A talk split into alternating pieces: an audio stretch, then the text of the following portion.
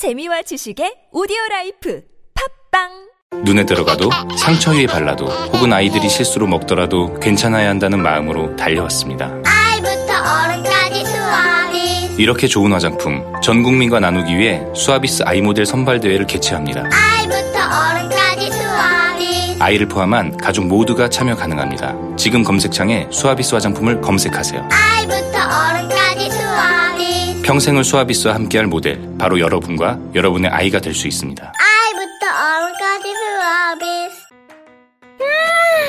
맛있어 너무 맛있어 와, 아삭거리는 소리 들려? 와, 진짜 맛있다. 이 김치 어디에서 샀어? 김치 어디서 샀냐면 화 뭐? 무슨 김치라고? 그러니까 어디 김치냐면 바로 뜸들이지 말고 빨리. 도대체 어디 김치야? 화통 김치 화통 김치라고 국내산 재료로 100% 자체 생산하는 화끈하게 통하는 화통 김치 얼른 검색해서 사 먹어 아, 또 떨어졌어. 너 또 입사 시험 봤어? 아니, 차량용 핸드폰 거치대 말이야. 여러 개 사봤는데 실패의 연속이야. 떨어지고 시야 가리고 운전석에서도 멀고.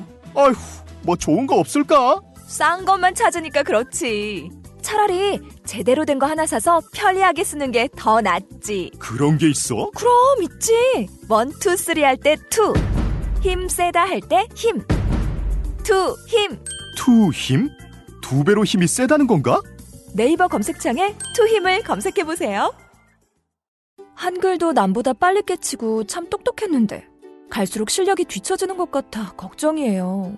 혹시 초등학교 교과서 본 적 있어요? 어려운 어휘가 너무 많아요. 학교에서는 어휘 개념을 하나하나 설명해 줄 시간이 정말 부족하잖아요. 그럼 어떡하죠? 내 아이의 어휘만큼은 내가 책임져야죠. 어휘 공부의 정성. 초등어휘 삼천 초등어휘 오천 검색창에 초등어휘 3천을 쳐보세요.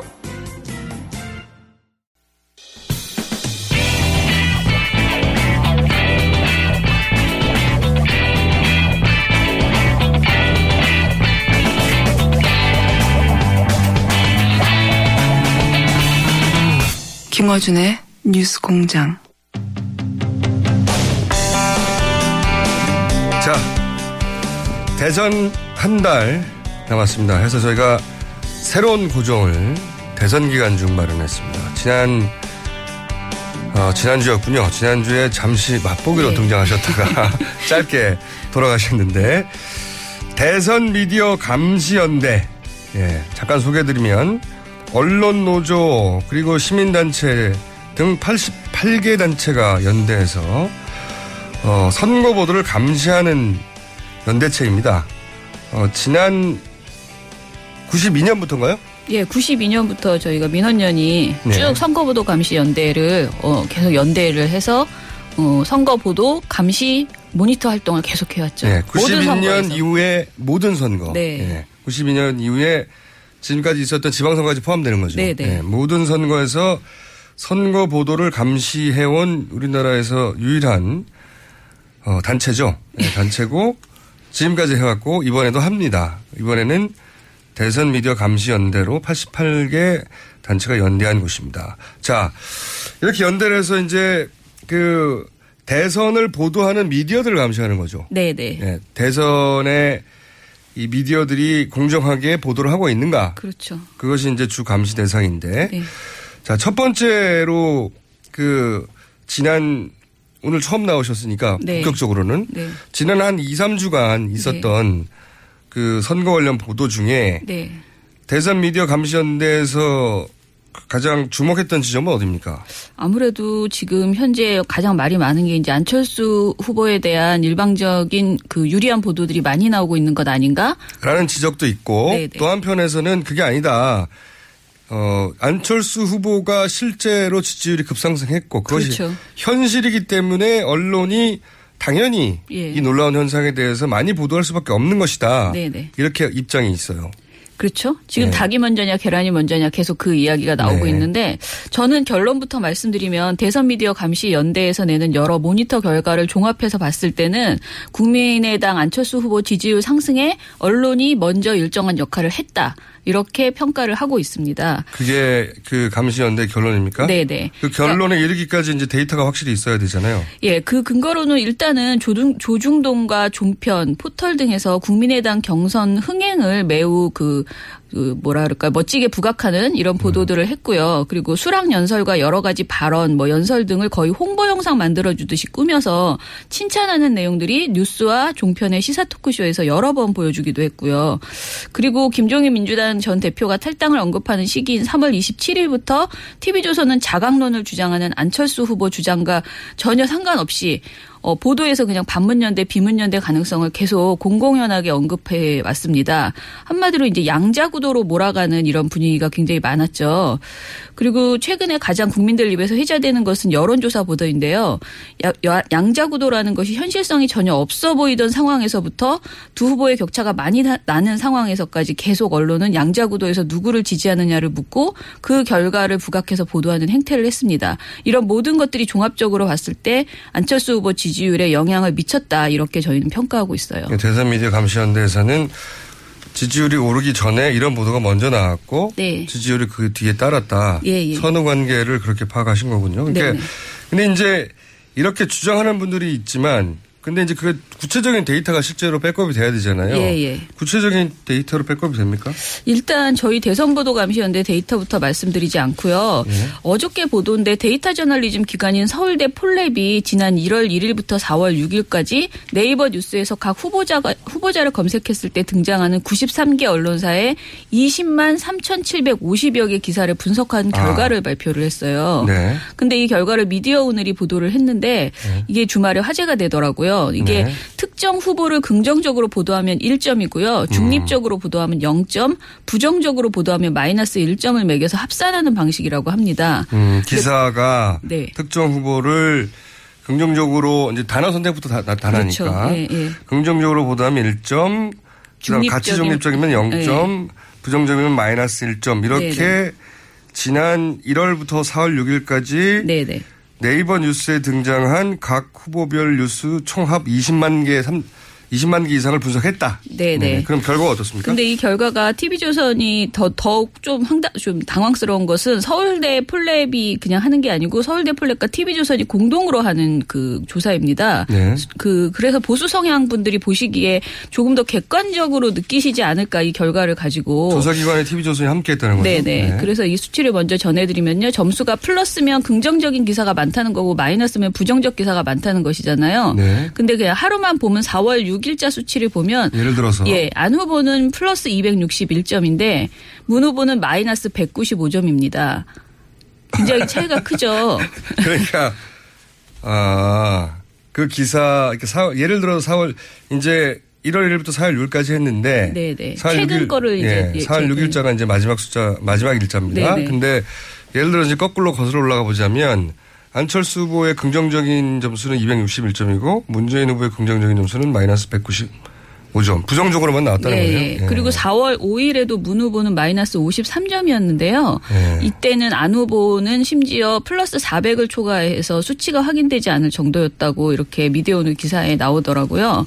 음. 그래서 이게 이제 전반적인 어느 어느 뭐 어느 보수 언론이냐 이런 걸 떠나서 전반적으로 어 통계를 냈을 때 이 정도의 수치가 나왔다 이렇게 보시면 될것 네, 같아요. 그러니까 이거는 문재인 후보 지지자 측이 기분으로 느끼는 게 아니라 데이터를 분석하는 서울대 폴랩에서 수치로 분석해 봤더니 실제 문어부가 부정적으로 포털에서 많이 다뤄지더라. 네네. 그런 수치가 확인된 거네요. 예, 예. 그러면 대선- 대, 예. 대선 미디어 감시연대 자체 또 툴도 있잖아요. 저희 그 대선 미디어 감시연대는 D-50일부터 신문 방송의 대선 보도를 양적 분석하고 있거든요. 예. 그래서 일주일에 한 번씩 데이터를 내고 있는데 그 중에서 이런 게 있어요. 기사 제목을 중심으로 해서 제목만 보고 예. 특정 정당에게 유리하거나 긍정적인 표현을 한 경우와 반대로 불리하거나 부정적인 표현을 한 경우를 모두 체크하는 거예요. 예. 그래서 제목의 표현으로 반사 피해를 입거나 반사 이익을 얻을 경우에는 기사 본문을 보고 조금 더 추가 판단을 했어요. 그래서 음. 제목 장사를 할 때도 있으니까. 그렇죠. 그래서 예. 반사이익이나 피해를 입는 정당의 표시는 기사 본문에서 언급한 정당을 중심으로 그러니까 한 기사 안에서요 여러 정당이 나올 때가 있어요. 네. 그렇죠. 어떤 기사 한 기사의 제목은 예를 들어서 민주당을 뽑았는데 네네. 내용은 주- 뭐 국민의당이 주로 일 수도 있고요. 그렇죠. 그래서 네. 한 기사에서 세 개 정당 관련 소식이 있으면 그 유불리를 모두 중복 체크를 했어요. 그러니까 두 개, 세 개, 뭐 한 개 이렇게 여러 가지가 있었는데 예. 그 결과를 보면요. 3월 20일부터 저희가 시작했는데 20일부터 25일까지 신문 보도 제목에서 민주당에 유리한 기사는 한 건도 없었고요. 불리한 기사는 31건을 차지했습니다. 이, 네. 재밌네요. 이때는 국민의당 관련 기사는 유리한 기사도 한 건뿐이었지만 불리한 기사는 0건이었어요. 요 예. 초, 그때는 뭐 안철수 후보의 지지율이 그렇게 높지 않았기 때문에 네, 거의 안 나왔습니다. 관심 대상이 아니어서 그랬을 수도 네네. 있죠. 그리고 1등이니까 검증 기사가 많이 나와서 그랬을 수도 있고요. 예, 예. 그리고 3월 27일부터 4월 1일까지 두 네. 번째 주의 결과를 보면 눈에 띄는 변화가 있는데요. 이전 존재감이 거의 없었던 그 국민의당 관련 유리한 기사가 18건으로 늘어나고요. 네. 불리한 기사는 5건이었습니다. 그런데 같은 기간 안에 민주당은 유리한 것이 10건이었고 불리한 것도 10건이었습니다. 음. 그러니까 국민의당이 굉장히 많이 유리한 기사가 늘어난 것을 보실 수 있고요. 이때부터 이제 안철수 후보 지지율이 급상승을 했으니까요. 네. 4월 3일부터 8일까지는 국민의당 유리한 기사가 11건, 불리한 기사가 5건, 그리고 민주당이 유리한 기사는 8건, 불리한 기사가 13건이었습니다. 그러니까 점점 더 국민의당 관련 기사 중에서 유리하다고 판단되는 것이 늘어났다는 것을 느낄 수 있습니다. 음, 이거는 이제 네. 대선 미디어 감시연대가 만든 분석 툴. 예, 신문 보고서. 신문, 네. 종이 신문만을 기준으로 네네. 해서 제목과 그 내용을 분석해서 점수 체계화한 거군요. 네네. 근데 이제 3월 27일 이후로 어, 국민의당에 유리한 기사가 급증을 훅 늘어났어요. 네, 급증을 네. 했군요. 네. 그건 사실이네요. 네. 근데 이제 특정 후보가 갑자기 인기를 끌고 지지율이 상승하니까 네. 그 자체를 긍정적으로 바라볼 수 있는 요지가 많죠. 그래서 그런 기사가 많이 나왔다고 볼 수도 있죠. 그렇죠. 예. 그렇게 분석할 수도 있지만 수치상으로는 어쨌든 그렇습니다. 자, 다음 분석 툴은 또 어떤 게 있습니까? 방송도 사실 똑같은 tool로 이렇게 분석을 했었는데요. 네. 방송도 사실 수치가 조금 차이가 날 뿐 이런 경향성 1주, 2주, 3주에서 그 이제 1주에는 당연히 민주당 관련 보도가 많았고 2주에는 국민의당 유리한 기사가 많아지고 3주에 좀 더 많아지고 이런 경향성은 거의 비슷하게 나타나고 있습니다. 네. 그래서 방송에서는 이걸 하나 비교해 보려고 가지고 왔는데요. 제가 말씀드리는 보도는 한 보도에서 한 가지 의혹만 다룬 것을 counting을 했고요. 예. 문재인 후보 관련해서 그 문재인 후보 아들 그 취업 특혜 논란 있잖아요. 네네. 그거 말고 다른 내용은 모두 뺐어요. 그러니까 뭐 노무현 전 대통령의 사돈 그 음주운전 은폐 의혹 이런 것들은 모두 뺀 그야말로 문재인 후보 아들 논란만 counting을 해봤고요. 그 하나만 counting을 네네. 해봤다. 반대로 안철수 후보 관련해서는 아내의 취- 취업 특혜 의혹이나 장례식장 그 조- 그 논란 있죠. 조폭 네. 동원설 경선 의혹 그 동원 의혹 등을 모두 포함해서 카운팅을 해봤습니다. 네. 근데 3월 17일부터 4월 8일까지 방송 보도에서요. 그러니까 7개 저녁 종합 뉴스, 7개 그러니까 지상파 3사와 어, 조- 종편 4사의 7개 MBC, 방송사. KBS, TV조선, MBN, 채널A, SBS, JTBC 이렇게 그렇죠. 거죠. 예. 네. 일곱 개 방송사의 3월 17일부터 4월 8일까지의 문재인 아들 의혹 보도와 안철수 후보 부정적 관련 보도량을 한번 보겠습니다. 네. 격차가 가장 큰 방송사부터 말씀드리면요. MBC가 5대 0입니다. 문재인 아들 의혹이 5건, 그리고 안철수 후보 관련 부정적 보도가 0건. 음, 그렇군요. KBS가 6대 1이요. TV조선이 9대 5, MBN이 5대 2, 그리고 채널 A가 4대 4로 갔습니다. 음. 그리고 SBS는 3대 2, JTBC가 3.5건 대 5. 그러니까 0.5건이라는 것은 단신을 말씀드리는 거거든요. 음. 그러니까 굉장히 차, 차이가 크죠. 그러니까 이- 이거를, 예. 안철수 후보의 부정적인 보도보다는 문재인 후보의 부정적인 보도가 이 방송, 네. 그러니까 지상파와 종편을 합쳐서의 방송에서 네. 월등히 많다. 예, 네, 그렇죠. 그 특히 겁니다. MBC는 굉장히 충격이죠. 국민의당 경선 불법 동원 의혹, 국민의당 세월호 인증샷 논란, 부인 의혹, 포스코 주가 폭락 책임 논란 등을 모두 한 건도 보도하지 않았습니다. 특히 경선 불법 동원은 타사가 모두 한 꼭지씩은 다 보도를 했거든요. 근데 MBC만 예, 보도했어요. 네. 그런데 MBC만 보도를 하지 않았더라고요. 그리고 이번에 저희가 방송사하고 신문사의 페이스북을 모니터를 했거든요. 아, 이제 페이스북도 대상을 합니까? 예, 예. 페이스북도. 근데 예, 예. 이 페이스북을 모니터한 결과를 봐도요. 예. 안철수 그 후보에 대한 게시글이 굉장히 많이 늘어난 것을 볼 수 있습니다. 그러니까 페이스북은 신문과 방송사가 그 중에서 자기들이 이제 대표 기사로 뉴스 뉴스를 쏘는 그 페이지가 따로 있어요. 네. 예, 공식 페이지죠. 네네. 예, 그거를 분석을 했는데 어 뉴스 페이지 분석한 결과 일주 차에는 20에서 24일에 문재인 후보 관련 글이 114건이었는데 안철수 후보 관련 글이 21건. 그러니까 초창기에는 이렇게 적 차이가 많이 났고요. 시절 격차가 컸으니까요. 예, 그리고 당연하고요. 27일에서 31일까지는 142건 대 45건으로 나오고요. 차이가 나고요. 그런데 4월 3일부터 7일 까지는 256건 대 206건으로 이제 안철수 후보가 많이 거의 비슷해지는 이런 순 예, 정도로 그건 뭐. 당연한 현상인 것 같습니다. 예. 예. 그 특히 4월 5일을 봤는데요. 문안 그 두 후보 중심이 된 기사가 각각 10개씩이었어요. 네. 어, 이게 지금 중앙일보 페이스북을 말씀드리는 건데 네. 이 중에서 문 후보는 10건 중 6건이 논란 보도였고 그중에 5건이 아들 특혜, 특혜 그 의혹이었습니다. 한 신문사만 예를 들어. 네네. 중앙일보만 예를 들어봤어요. 그리고 한 건은 노무현 그전 대통령의 사돈 관련된 보도였습니다. 안 후보는 10건 중 한 건만 논란 기사였는데요. 이게 위안부 할머니 장례식장 유세행위 가- 노- 그 논란 보도였거든요. 예. 그런데 더 황당한 것은 이 게시글의 제목이 위안부 할머니 빈소에 대선 후보 부인 나타나서 논란인 게시글입니다. 아, 뭐가 좀 이상하죠. 대선 후보의 이름을 특정하지 않고 그냥 그렇죠. 후보 그래서 이. 페이스북을 보면요. 안철수 음. 후보 관련된 기사라는 것을 느낄 수 없습니다. 그러니까 이게- 여러모로 좀 감싸는 그런 느낌을 굉장히 많이 받을 아, 수 이건 있습니다. 처음에 말씀 주신 서울대 폴랩이 TV조선과 했던 포탈에 지난 1일 1일부터 4월 6일까지 포탈에 등장했던 20만 개 이상의 기사를 네. 누구에게 유리한가 불리한가를 점수로 표시했을 때 안철수 후보가 압도적으로 플러스를 받았던 것과 비슷, 상관이 있는 있는 거죠. 분석이네요, 예. 이런 기사들이 많이 있었다는 거죠. 안철수 시간이 시간이 별로 없죠. 시간 벌써 다 됐네요 벌써 데이터가 쭉 말했는데 그렇죠. 지금 그러면 이제 오늘은 이제 맛보기를 해봤습니다. 이런 네. 식의 분석 tool이 있어요. 이런 식의 분석 tool로 어 굉장히 오랫동안 92년부터 몇 년입니까? 네. 아주 오랫동안이라고 하죠. 아주 오랫동안 모든 선거를 분석하는 tool을 가지고 그리고 폴랩처럼 아예 새로운 기관들도 등장했고요. 그렇죠. 예. 공정하게 보도되고 있는가를 기분이 아니라 수치로 저희가 어, 매주 알려드릴 텐데 오늘은 맛보기였습니다. 근데 이제 요약하면 맨 앞에 요약하면 어, 언론이 먼저 안철수 후보에게 어, 긍정적인 보도를 했고 그것이 지지를 예, 상승을 견인했다는 게 네, 네. 대선 미디어 감시연대의 결론이군요. 예. 하나만 제가 마무리로 말씀드리면 네. 그 여론조사 오늘 아까 일부에서 많이 말씀하시더라고요. 근데 네. 사실 여론조사에 너무 그 우리가 따라가면 안 된다 이런 말씀을 꼭 드리고 싶은데 그렇습니까? 네. 선거부도에서 여론조사를 이렇게 많이 보도하는 게 사- 상당히 부정적인 그 결과를 내고 있습니다. 그러니까 여론조사의 특성상 오차 범위 안에 있는 결과는 큰 의미가 없으니까 네. 이거를 사실 앞선다 뒤선다 이런 표현도 하지 말아야 되고요. 그리고 이렇게 지지 궁금해서 사람들이 찾아보게 되죠. 예. 근데 이렇게 지지율에 치중하는 언론 보도 자체가 전형적으로 잘못된 선거 보도고 경마 저널리즘의 사례거든요. 그래서 음.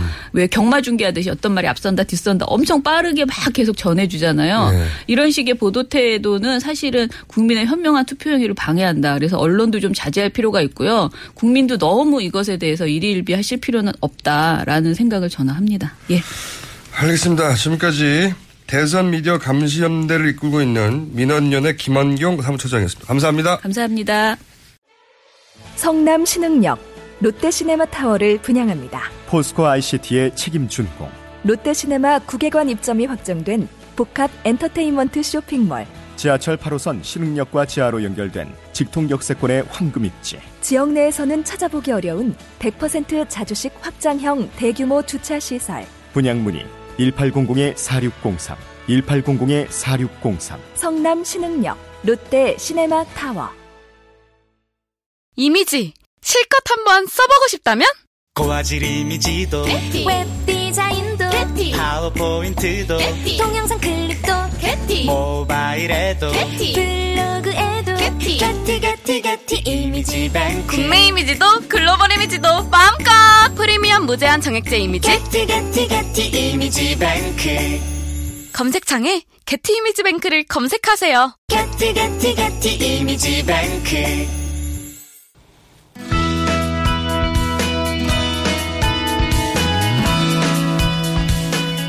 우병우 전 청와대 민정수석에 대해서 검찰이 구속영장을 청구했습니다. 우병우 전 민정수석 혐의가 뭔지 이번엔 발부될 수 있을지 영장이 강신업 전 대항변협 공보이사 전화 연결됐습니다. 안녕하세요, 변호사님. 네, 안녕하십니까. 네. 우선 우병우 전 민정수석 혐의부터 좀 정리를 해주십시오. 네, 먼저 크게는 직권남용과 직무유기 혐의죠. 네. 어, 첫 번째 찍어내기를 했다는 것인데요, 공무원들을. 네. 아, 그 외교부라든지 공정거래위원회 또 문체부 여기 에, 공무원들을 찍어내기 하는데 일종의 이제 어, 협력을 한다든지 외압을 가한 것이 아닌가라고 하는 의혹이 있죠. 예. 두 번째는 어, 최순실 국정농단의 이 비리 이거를 알고서도 은폐하고 어, 또 어, 혐의를 숨겨준 것이 아닌가라는 진상 은폐 의혹이 있고요. 예. 어, 세 번째는 이제 개인 비리 혐의가 있습니다. 뭐 정강의 어떤 혁명, 혁명 의혹이라든지 이런 이제 개인 비리 혐의가 있고요. 그 다음에 국회에서의 이제 위증을 했다는 혐의도 있고 이렇게 해서 직권 남용, 직무 유기 에, 그리고 위증 혐의 에, 또 개인 비리 이렇게 이제 크게 보면 나눌 수 있겠죠. 근데 지난번 그 영장 청구를 청구된 영장 네. 법원이 기각을 했지 않습니까? 네, 네. 당시 기각 이유가 뭐였었죠? 결국은 그 아무래도 사실관계와 법리관계가 촘촘하지 못하다 이렇게 본 것 같은데요. 예. 뭐 늘상 하는 말인데요. 영장을 기각할 때는 범죄의 소명 정도가 충분치 않다 예. 이런 얘기를 했었고요. 그다음에 법률적 평가에 있어서 다툼의 여지가 있다라는 말을 했습니다. 예. 그래서 뭐 그것이 사실이라 하더라도 그것이 직권남용과 직무유기에 해당하는지는 다퉈볼 여지가 있다 이런 얘기를 한 음. 것이죠.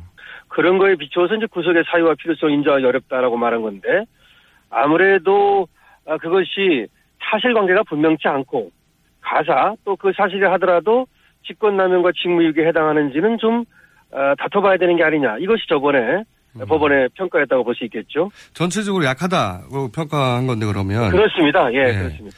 근데 이번에 검찰이 그걸 보강했나요? 근데 그것이 그 좀 분명치가 않은데요. 예. 이번에 이제 특검에서 8개 혐의를 2만 5천 쪽에 이르는 아, 방대한 분량을 넘겼거든요. 예. 그래서 검찰에서 한 달 반 정도 계속 수사를 해왔지 않습니까? 예. 그런데 이번에 구속영장을 청구한 걸 보면 개인 비리 혐의는 늦지 않은 것으로 얘기가 되고 있고요. 예. 또뭐 세월호 부분도 이 직권남용 부분은 아, 늦지 않은 것으로 얘기가 되고 있어서 아, 세월호 그렇다면- 관련해서 예. 이제 전화해서 해경에 전화해서 어, 뭐 압력을 넣었다든가. 외압을 가했다는 의혹이 있지 않습니까? 이런 세월호 관련 의혹들로 빠졌어요, 이번에? 그렇습니다. 광주지검의 그 당시 형사 2부인데요. 여기에서 세월호를 수사하고 있었거든요. 예. 그런데 전화를 걸어서 해경 서버를 압수수색하는 것을 하지 말아달라 뭐 이런 말을 했는데 그렇죠. 물론 나중에 하긴 했습니다. 예. 근데 이제 그것이 하나의 어떤 어, 수사 상황을 알아본 것 뿐이지 어떤 외압을 가해서 직권남용 정도는 아니다라고 이제 얘기를 어, 해왔거든요. 우- 우전 수석 쪽에서는. 예, 그쪽이 해명인데, 네. 그건. 예. 예, 그런데 아마 이게 직권남용이 되려면 이 의사를 강압할 정도에 이르러야 되는데 이것이 좀 어렵다고 본 것인지 하여튼 이 부분이 좀 제외됐다는 보도거든요.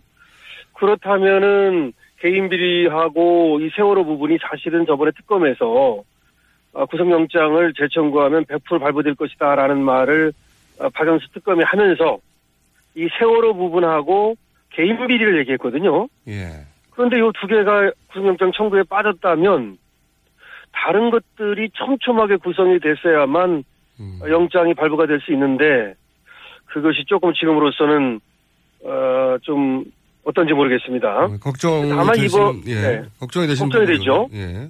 예.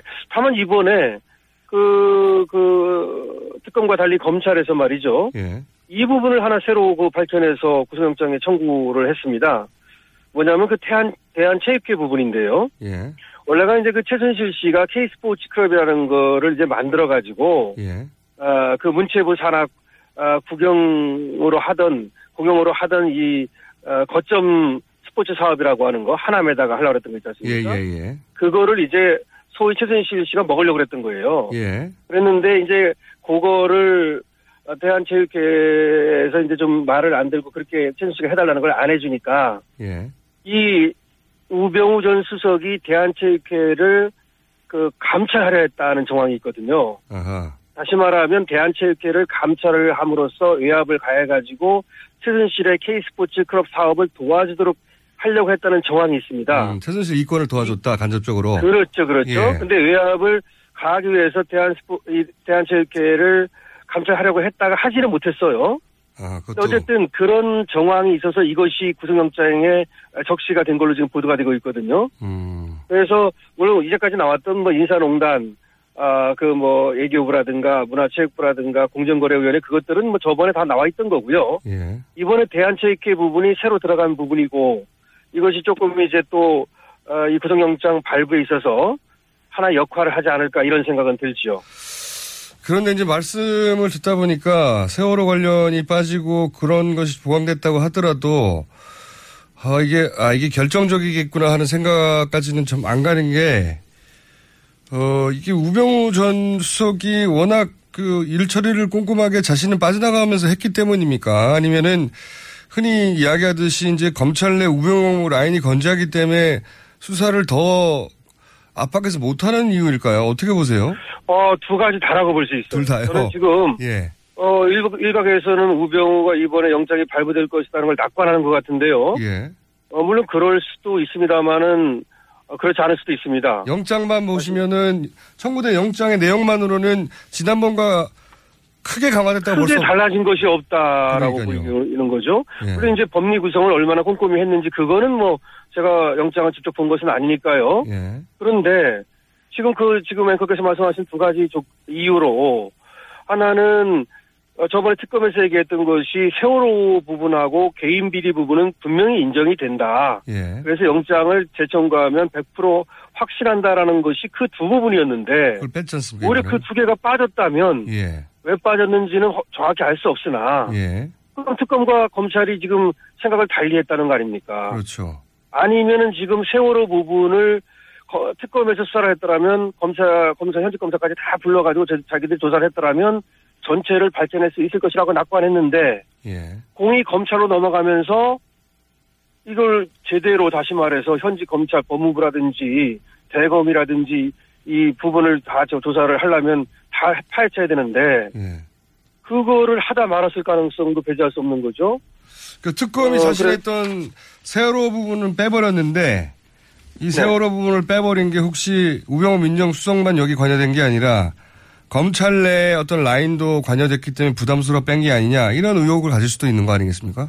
그렇습니다. 예. 그러니까 두 가지 해석이 가능한 건데 이 부분을 해, 어, 조사, 조사 를 해보니까 예. 정말로 뭐 그 직권 남용까지 아무리 이걸 어, 직권 남용으로 영장 청구를 한다 해도 법원에서 인정받기가 어렵다 그래서 뺐는지 아니면 좀더 어, 직권 남용으로 인정을 받기 위해서는 수사를 깊이 파고 들어가야 되는데 깊이 파고 들어가지 않기 위해서 뺀 것인지 는 음. 분명치 않으나 예. 지금 이 부분이 빠진 것이 영장 발부에 어떤 역할을 하는지 좀 지켜봐야 된다는 말씀을 드리는 것이고요. 그러니까 언론이 대체로 뭐 대통령까지 구속된 상황에서 우병우 전 민정수석이야 뭐 두 번째 영장 청구인데 당연히 구속될 가능성이 높지 않겠냐고 하는 전망에 대해서 꼭 그렇지는 않다고 보시는 거군요. 그렇습니다. 그러니까 기본적으로 이제 그거는 하나의 낙관주의인데요. 대통령까지 구속이 됐기 때문에 뭐 또 두 번째 청구고 그렇게 보고 있으나 지금 그것이 법원에서 어 지금 이 두 가지 빠진 것이 저는 조금 다른 것이 물론 보강이 충분히 됐다면 그것으로도 뭐 영상은 발부될 수 있, 는 것입니다. 예. 그렇지만 그, 점- 그 점은 조금 제가 주목해 봐야 된다는 말씀을 드리는 것이고요. 네. 그래서 이제 검찰의 수사 의지에 대해서 의구심을 아직도 여전히 가지시는 거고요. 그렇죠? 네, 뭐 그런 면이 있다는 얘기죠. 네, 뭐 검찰에서는 나름대로는 또 물론 열심히 했다고 자평하고 있고 저번에도 검찰에서 너- 특검에서 넘어온 거에다가 두 가지 세 가지 혐의를 더 또 더했다 이런 얘기도 했습니다. 그래서 저는 어 그 검찰의 의지가 상당한 것으로 어, 보고 있었는데요. 어, 이번에 이제 영장 청구가 된 것을 보면 어쩔 수 없는 부분이 있었는지 아니면 아, 그것이 또 검찰의 어떤 어, 이기주의 조직부 어, 의지인지 이건 뭐 저- 정확히 알 수 없습니다만은 어쨌든 간에 지금 이제 검찰도 어, 검경 수사권 조정이라든지 검찰 개혁에 대한 목소리가 굉장히 높아지고 있기 때문에 거기에 대해서 이제 부담을 느끼는 것은 당연합니다만 문제는 아, 그 우전석이 민정수석으로 있으면서 김순환 검찰총장이라든지 이영렬 서울중앙지검장이라든지 심지어 또 한웅재 담당 검사하고도 그 전화를 했다는 의혹이 있지 않습니까? 그런 것이 밝혀진 부- 면이 있죠. 여보세요? 이건 어떻습니까? 네, 듣고 있습니다, 변호사님. 예, 예, 예. 예, 마지막 질문인데요. 아, 예, 예. 그래서, 예. 저도 그런 걱정, 것들, 예. 예. 그런 것들이 결국 어떤, 아직까지도, 어, 그것이 영향력을 발휘하고 있어서, 예. 어, 그래서 또 그런 것이 아닌지 또 이런 에, 걱정도 좀 드는 것이죠. 네, 네. 네. 변호사님이, 이렇게 저희 여- 연결했는데 제가 끊어진 줄 알고 여보세요 하는 것도 처음이었습니다. 아, 예, 저, 저, 저, 아이고. 마지막 방송사고 질문인데요. 아닌가 모르겠습니다. 네, 마지막 질문인데요. 네네. 혹시 영장이, 구속영장이 발부되지 않고 기각되면 네네. 기각될 가능성도 이제 있는 걸로 보시는 건데 기각되면 후폭풍이 어떨까요? 글쎄요, 뭐, 제가 지금 뭐, 어, 떻게될 거라고는 예상하는 건 지금은 뭐, 정확할 수는 없는 것인데요. 어쨌든 그런 면이 있다는 걸 말씀드리는 것이고, 글쎄요. 몇 대 몇 정도로? 아무래도 몇대 몇? 한- 발부 몇, 기각 몇? 5대 5인 것 같아요, 5대 5. 어, 높게 오시네요, 기각을. 예, 5대 5 정도 보고 있습니다. 자, 그러면요. 예, 예, 예. 저희가 발부되면 연결을 안 하고 네. 기각되면 한 번 더 연결해 가지고 예, 알겠습니다. 왜 기각되는지 여쭤보겠습니다. 네. 네, 예, 고맙습니다. 네, 오늘 말씀 감사합니다. 네, 네. 지금까지 강신업 전 대한 변협 공보이사였습니다.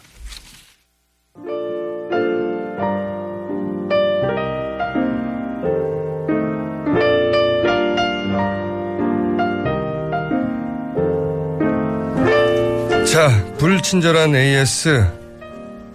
어떤 분이 여기 김호준 공장 맞나요? 하고 문자를 보냈네요. 네. 아니, 이제 번호도 다 알고 보내셨으면서 모른 척하고 그러세요. 쑥스러우셨나? 네. 맞아요. 네. 공장장, 목소리 기침이 거의 폐병 환자 수준입니다. 선거도 좋지만 먼저 관 짜는 거 아닙니까? 아, 제가 요새 한 6개월 이걸 하다 보니, 예, 만, 만성 피로가 몸에 누적된 건 맞습니다. 예, 관리하고 있습니다, 다시. 자, 개표 참관인 신청하라는데 선관위 홈피에 배너가 없었네요. 네. 선관위 홈페이지 들어가면 있겠죠, 설마. 네. 자, 저희도 한번 확인해 보겠습니다. 어, 여론조사 관련해서 문자들 많이 왔고요. 네. 어, 이런 문자 하나 왔습니다. 저는 통신사 근무했던 은퇴자입니다. 핸드폰 번호 010 다음 네 자리 국번은 통신사에서 지역별로 부여합니다. 어, 만약 국번 수량 만 개 중 60개 국번만 샘플을 선택했다면 어, 특정 지역에 부여된 국번을 선택할 수도 있습니다. 했다는 게 아시- 아니라 그런 부분은 조사되어야 할 것 같네요. 아 그렇군요. 국번이 무작위로 나가는 게 아니라 통신사가 지역별로 부, 부여를 하는 거군요. 어허. 알겠습니다. 참고해서 한번 확인해 보겠습니다. 여기까지 하겠습니다.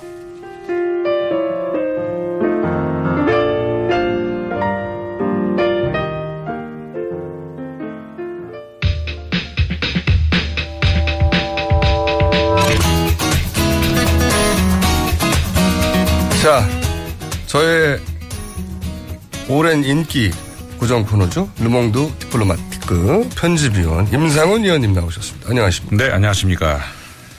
자, 이번 주는 어떤 뉴스입니까? 대선이 이제 얼마 남았는데. 그렇죠. 지난주에 우리가 그 풀, 전 세계 풀뿌리 민주주의 관련 이야기 좀 쭉 하자고 하지 않았습니까? 예. 네, 그것을 잠시 보류하고 예. 워낙에 이제 우리나라도 이제 대려, 대선이 얼마 안 남았고 어, 그 관련해서 이제 그 주변 국가 특히 그 동북아 관련 그 안보 문제라든가 이런 거 관심이 많이 어, 높아지고 있기 때문에 네. 특히 지난주에 그 미중 정상회담 하지 않- 않았습니까? 네. 아, 그러면서 과연 무슨 얘기가 나왔을까? 아, 우리나라와 관련해서 특히 사드 배치라든가 이런 거 두 나라가 어떤 이야기가 있을까 이런 관심이 있을 것 같은데 그 이야기를 좀 오늘 하려고 합니다. 저희가 한번 다루긴 했어요. 지난 주 중에. 네. 다루긴 했는데, 물론 그, 어, 회담 초에 다뤘는데 분위기로 봐서는 별 결과 안 나올 것 같다. 예. 그렇죠. 그게 정확합니다. 이미 그 사, 사실 그 이번에도 그렇지만 끝났는데 결과가 실제 별거 안 나왔어요. 틸러슨 장관이 그 동아시아 방문했을 때도 그러지 않습니까? 기대를 우리나라만 잔뜩 했죠. 네. 근데 뭐 아무것도 없었잖아요. 이번에도 사실 뭐 미중 정상이 만나 가지고 얼마나 그 사드 관련해서 할 얘기가 미국 입장에서도 그리고 저 중국 입장에서도 어떻게 절충될 여지가 없잖아요. 아, 결, 결과가 이렇게 나올 것이라고는 우리가 사실 인, 그 예상을 할 수 있었죠. 네. 어, 다른 합의 내용, 이슈별 합의 내용 뭐 잠깐 뭐 무역 관련해서도 그다음에 양국 간의 그 보복 관세 문제, 포괄적인 경제 대화를 시작한다 뭐 이런 정도 합의는 있었는데 사드 문제에 대해서는 구체적인 언급이 전혀 게 전혀 없습니다. 전혀 없어요. 예. 예. 우리는 이제 틀림없이 뭔가 뭔가 나올 것이다 구체적으로. 네. 구체적으로가 아니라 아, 아, 두리뭉실하게도 아무런 언급이 없이. 예. 그러니까는 그 물론 끝난 후에 틸러슨 장관이 어 그런 그 중국 측에서 요구가 있었다. 근데 뭐 우리 미국 측에서도 요구를 했다. 뭐 이런 정도 이야기만 있었고 중국에서도 마찬가지입니다. 왕이 부장이 어 사드 관련해서 항의가 있었다. 이런 이야기는 있었지만 정상들 간에 어떤 합의가 있었다든가 이런 건 전혀 얘기가 예, 없었고요. 진척이 전혀 없습니다. 그거는 뭐그 그 사실 아까도 말씀드렸죠 예상됐었던 겁니다. 다만 우리나라가 잔뜩 기대를 하고 있었던 건데 이제 이 그런 거와 관련해서 피해는 우리가 보고 있으니까요. 지금 당장. 그렇죠. 우리 이 기업들이. 사드 배치 관련해서 우리가 좀 분명히 알아야 될 것은 뭐 우리나라에서도 워낙 이야기가 많이 나오고 있습니다만은 과연 이 사드가 한반도 안보를 위한 것이냐. 뭐 이런 거 가지고 사실 그 대선 후보들 간에도 논의가 있지 않습니까? 예. 사실 그걸 가지고 뭐 우리가 지금도 오늘도 이야기가 많이 나왔습니다만은 어, 보수 후보가 과연 없느냐 분명히 이제 있는 것 같아요. 네. 구도가 아뭐 저 진보 후보, 보수 후보가 이- 일단 그 사드 배치를 가지고도 분명히 나눠지는 것 같은데 뭐 사실 보수 보수가 나쁜 거 아니잖아요. 보수 네. 후보라고는 얘기를 하면 될 것 같은데 왜 어, 안 하는지 모르겠어요. 보수적인 왜냐하면 모두에게 표를 받고 싶게 욕심이다 보니까 그 분명히 해야죠. 그거는 네. 그 저 유권자에 대한 그 문재인 후보도 다소의 전략적 모호성을 유지하고 그렇죠. 안철수 후보는 아예 이제 사드 찬성 쪽으로 찬성 쪽으로 분명히 돌아섰죠. 돌아서서 메시지를 보수한테 예, 확실히 그러면서 이제 그 지난주에도 한 토론회에서 정책 토론회에 참가해서 그런 얘기를 했습니다. 안철수 후보가 아, 국익을 위하는 것이 이제 일단 그 외교다. 그렇기 때문에 어, 그 외교 간의 외교가 그 국가 간의 그 외교적인 합의를 한 것은 다음 정부에서도 어, 이행을 해야 된다. 이런 이야기를 분명히 했었죠. 예. 그러면 사드 문제에 대해서는 입장을 안철수 후보가 확실히 어, 찬성 쪽으로 명확하게 바꾼 것으로 그렇죠. 분명 최근에 보수 예. 후보로서의 어떤 그 입장을 분명히 했습니다. 아, 근데 그것과 관련해서 과연 그 사드 배치가 그러면 한반도 안보를 위한 것이냐 이 관련해서 그 제가 아, 미국의 한 신문에 사설을 하나 가지고 왔습니다. 예. 아, 워싱턴 타임스 신문인데요. 지난 워싱턴 포스트고 뉴욕 타임즈 아닙니까? 아닙니다. 워싱턴 타임스가 네. 또 있어요? 예. 4월 7일자인데요. 워싱턴 타임스 잠깐만요. 이게, 이게 주요한 매체인가요? 어, 그래도 이- 있죠. 그 주- 그 물론 워싱턴 포스트나 뉴욕 타임스 정도의 비중은 가지 않지만 그 다음 정도 됩니까? 워싱턴 타임스. 이 우리말로 네. 하자면은 아닌 것 같기도 하고. 예. 한국이 아주 심하게 에, 트럼프의 그 주의를 필요로 한다. 애정을 간절히 원한다. 그러니까 자 한국이 트럼프의 애정을 갈구한다 뭐 이런 네, 겁니까? 그렇습니다. 예, 예. 그 찾아보시면 좋을 것 같습니다. 제가 이제 뭐 번역을 잘못한 건지 제대로 한 건지 한번 저 청취자분들 보시기 위해서 South Korea badly in need of a little Trump attention이라고 하는 기사를 쳐보시면 나옵니다. 어떤 그런 내용- 말이군요. 네, 어떤 내용이냐면은 네. 그러니까 이제 뭐 기니까 제가 다 읽어드릴 수는 없는데 주요 내용이 일본에게는 이제 영내 동맹들에 대한 미국의 책임을 확산시켜 주는데 이제 미국이 주력한다는 겁니다. 네. 두 차례 골프 회동도 했고 세계가 왕성한 미일 관계를 확실히 볼 수 있게 했고 어 여전히 일본 국민들에게 미국 동맹이 동맹이 신뢰받고 있음을 확신시켰다. 틸러슨도 가서 뭐 이 지역에서 가장 중요한 넘버원은 일본이라고 사실 얘기했죠. 그랬던 적은 그 태평양 전쟁 이후로 항상 그래왔죠. 항상 그래왔는데 이제 네. 이번에 분명히 얘기를 해준 거죠. 근데 그 동안은 미국이 외교적으로 둘 다 중요하다고 말을 하다가 네. 틸리슨이 와서 아니다 일본이 더 중요하다고 확실히 말을 해버린 거죠. 이 사설도 이제 더 읽어드리면요. 그런데 양국 관계의 확고함을 재확인시켰던 중요한 한 동맹 떠올릴 수 있을까? 이곳은 이곳이라는 것은 한국을 얘기하는 겁니다. 네. 미국 대사는 아직 임명되지도 않은 상태고 이 오랜 우방국은 이번 주 트럼프 대통령과 시 주석과의 회담에 관련한 정보를 제대로 받지 못하게 될 것이다. 미국은 음. 한국이 찬밥 신세라는 얘기는 그렇죠. 조금 더 떠나서 이렇게 됩니다. 미국은 한국에 사드를 배치하는 중이다. 그러나 사드는 탄도 미사일 요격을 위한 장거리 고고도 방어 체계다. 이 시스템은 그러니까 무슨 얘기인지 아시겠죠? 네. 탄도 요 장거리 고고도 방어 체계다. 결국 한국을 위한 게 아니라는 거죠. 그렇죠. 그렇기 때문에 이렇게 다음에 이렇게 돼 있습니다. 이 시스템은 괌 그리고 다른 미국 전초 기지 등 미국과 일본의 자산을 수호하기 위해 고안된 것에 더 가깝다. 그러니까 이게 이제 있습니다. 사실 사드가 한반도를 위한 것이라고 믿는 사람들은 한국 사람들밖에 없습니다. 한국 사람들밖에 없도록 만들었죠 박근혜 정부에서. 그리고 국방부에서도 사드 얘기가 그 전에 나왔을 때는 이게 우리한테 그렇죠. 안 맞는 거라고 그랬어요. 맞습니다. 국방부에서. 분명히 작년 7월 전까지는 국방부에서도 그런 거 우리 그 고려한 적 없다. 어, 사드가 않는다. 그렇죠 고고도 방어라는 게 대기권으로 올라갔다가 네. 내려올 때 요격하는 시스템인데 북한이 대기권으로 올렸다가 우리 땅에 미사일을 이유가 쏠 이유가 없잖아요. 그냥 쏘면 되는데. 네. 그러니까는 정확하게 사실관계를 좀 우리가 토론을 하고 우리 국민들의 지지하든 말든 해야 되는데요. 하면 좋은데 네. 그런 과정이 전혀 없었죠. 그러니까는 물론 사드를 설치를 해서 북한의 그 미사일에 대해서 요격을 할 수는 있죠. 하지만 그거는 몇 발 중에 몇 발이나 될까요? 이런 걸 검증해 본 적도 없거든요. 북한은 이미 천여 개에 가까운 미사일기가 있는데 그거를 우리가 사실 전쟁을 억제한다는 것은 북한이 미사일을 쐈을 때 그걸 요격시킨다는 그거를 영- 전쟁 억제로 삼으면 안 되죠. 이미 미사일 쐈으면 끝난 겁니다. 이미 끝난 겁니다. 서로. 그 이전에 그렇지 아, 그렇게 되기 전에 상황을 막아야 되는 것이지 사드를 배치해 가지고 미사일을 요격시키면서 전쟁을 억제한다. 그렇게 믿는 사람들은 게다가 저는 이제 가장 안타까운 게 이겁니다. 지금 방금 말씀하셨고 미국의 언론에서도 지적했듯이 이거는 이 무기의 속성상 우리나라에 떨어지는 미사일이 아니라 그렇죠. 할 수도 있지만 애초에 이 무기의 속성상 기본적으로 가깝게는 일본 멀리는 실제로 가장 중요한 거는 미국 본토 방어용이라고 그렇습니다. 사드에 대한 미국의 문서를 보면 한결같이 미국 본토 방어용이라고 나와 있어요. 네. 너무나 당연하게도.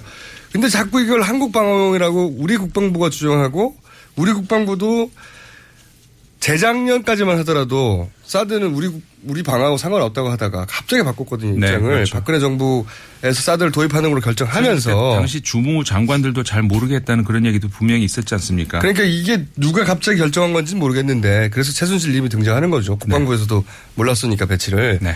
근데 이 무기는 기본적으로 한반도를 보호하기 위한 게 아니다. 네. 이게 이 무기에 대한 국방부의 설명이었고 미국의 설명이었는데 갑자기 이걸 우리나라를 위한 걸로 둔갑을 한 다음에 우리 대선 주자들이 이게 우리나라에 꼭 있어야 된다고 얘기를 하고 있는 상황이 이게 코미디라는 거죠. 맞습니다. 네. 그래서 이 사설 같은 경우에 제가 조금 조금만 더 말씀드릴게요. 어, 분, 이제 다 읽어드릴 수 없는데, 그 어쨌든 간에 이 중국으로부터 한국인들이 지금 공격을 받고 있다. 한국 기업들은 보이콧을 당하고 있다. 한국인들은 의구심을 가질 수밖에 없다. 한국이 중국과 북한에 맞서기 위해 대가를 치르고 있는 상황에서 한국이 논의에서 제외되고 있는 이유는 무엇인가? 영내 중요한 우방국 중 하나인 한국에 미국 대사가 임명되지 않는 이유는 무엇인가? 이렇게 묻고 있습니다. 아마도 이제 지금 대통령 유고 상황이라서 그럴 수도 있긴 하겠죠. 예, 정권 이양기이기도 하고. 그렇죠. 그거, 그런, 그런 건 있지만 어쨌든 간에 직접 그 사드가 배치되는 곳은 한반도지 않습니까? 근데 왜 그러게요. 한반도가 전혀 여기서 제외가 되고 있고 논의에서 왜냐하면 우리는 정보도 받지 못하고 당연히 있고. 받아들이는 걸로 결론이 났기 때문에 신경 안 써도 되는 거죠. 그러니까 동네 북이라는 거죠. 중국한테 얻어맞고 그거 맞습니다. 미국은 당연히 뭐 찍소리 뭐, 뭐 하면 안 되잖아 이렇게 생각하고 아니, 있는 것이고 지금 주요 대선 후보들도 사드는 배치가 돼야 되는 것으로 왜냐하면 이미 작년에 아주 본격적인 여론 작업으로 사드는 배치되는 게 국익에 유리한 것이다라고 하는 그러니까 북한에 대한 공포를 이용한 이제 마케팅이었는데 그렇죠. 여론 마케팅이었는데 그게 성공적이었고 네. 그래서 사드는 아 우리 북한 미사일을 막기 위해서는 사드가 필요하구나라고 국민 절반 이상이 그렇게 받아들이고 있는 상황이거든요. 그렇죠. 이 인식과 싸우기보다는 시간이 너무 적으니까 모호하게 넘어가려고 하는 거죠. 지금 음. 맞습니다. 당장은. 예. 그래서 이제 그 대선 후보들도 가- 같은 경우에도 이 문제를 분명하게 입장을 밝히고 어, 대선에 임해야 되지 않는가 이런 생각이 듭니다. 하, 이 워싱턴 타임즈는 제가 보기에는 매체는 좀 작아요. 근데 중요한 건 이 기사를 쓴 사람이 누구냐 더 중요한 것 같은데 토드 우드라는 사람이 쓴 겁니다. 누군지는 모르겠네요. 그 사람은 누군지는 모르겠는데 언론일 다 하신 건 아니잖아요. 한번 확인해 봐 주시고. 네. 그러니까 그 논지를 경청할 만한 사람인가도 중요하니까요. 근데 어쨌든 이 주장은 우리한테 아픈 주장이네요. 네, 그렇죠.